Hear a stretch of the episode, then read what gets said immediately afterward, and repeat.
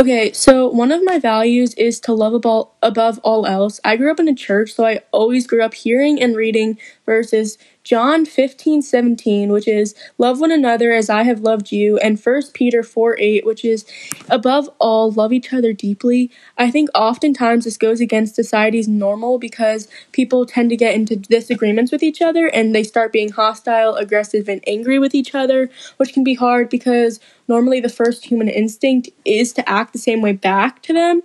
Um, but nothing good is going to come out of that. So I always try to take a step back and try to realize where they're coming from and approach the situation with love. So, this makes me normally feel better about myself because I can walk away from the situation knowing that I had a good word choice and that I wasn't being aggressive towards them. And sometimes I am, so sometimes I have to apologize for it. But another one of my values is to stay humble. So when I was younger, my babysitter always played the song Humble and Kind, and every time she played it, I always she always sang the lyrics, I love you ain't no pickup line, always stay humble and kind. Um, so this line has always been a line that has stuck with me, especially because I looked up to my babysitter so much. Um, she is one of the most selfless, humble people I've ever met. Um, I'm also always trying to see things from other people's perspectives.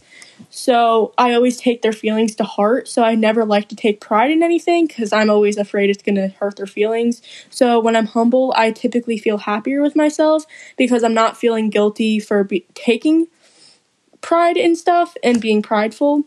Um, another one of my values is giving to those in need. I think this developed when I was younger because my grandpa had it an uncurable disease called ALS. So I was constantly at fundraising events where I would always see families struggling to even put their next meal on the table.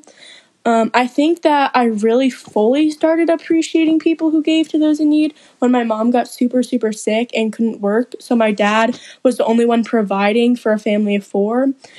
Um, I was super, super blessed to have an amazing support group and have an amazing community who helped out. So, growing up, seeing so many people hurting and so many hurting families, I have developed a love for doing charity work and helping those who need it. And I will always have a special a special place in my heart for them.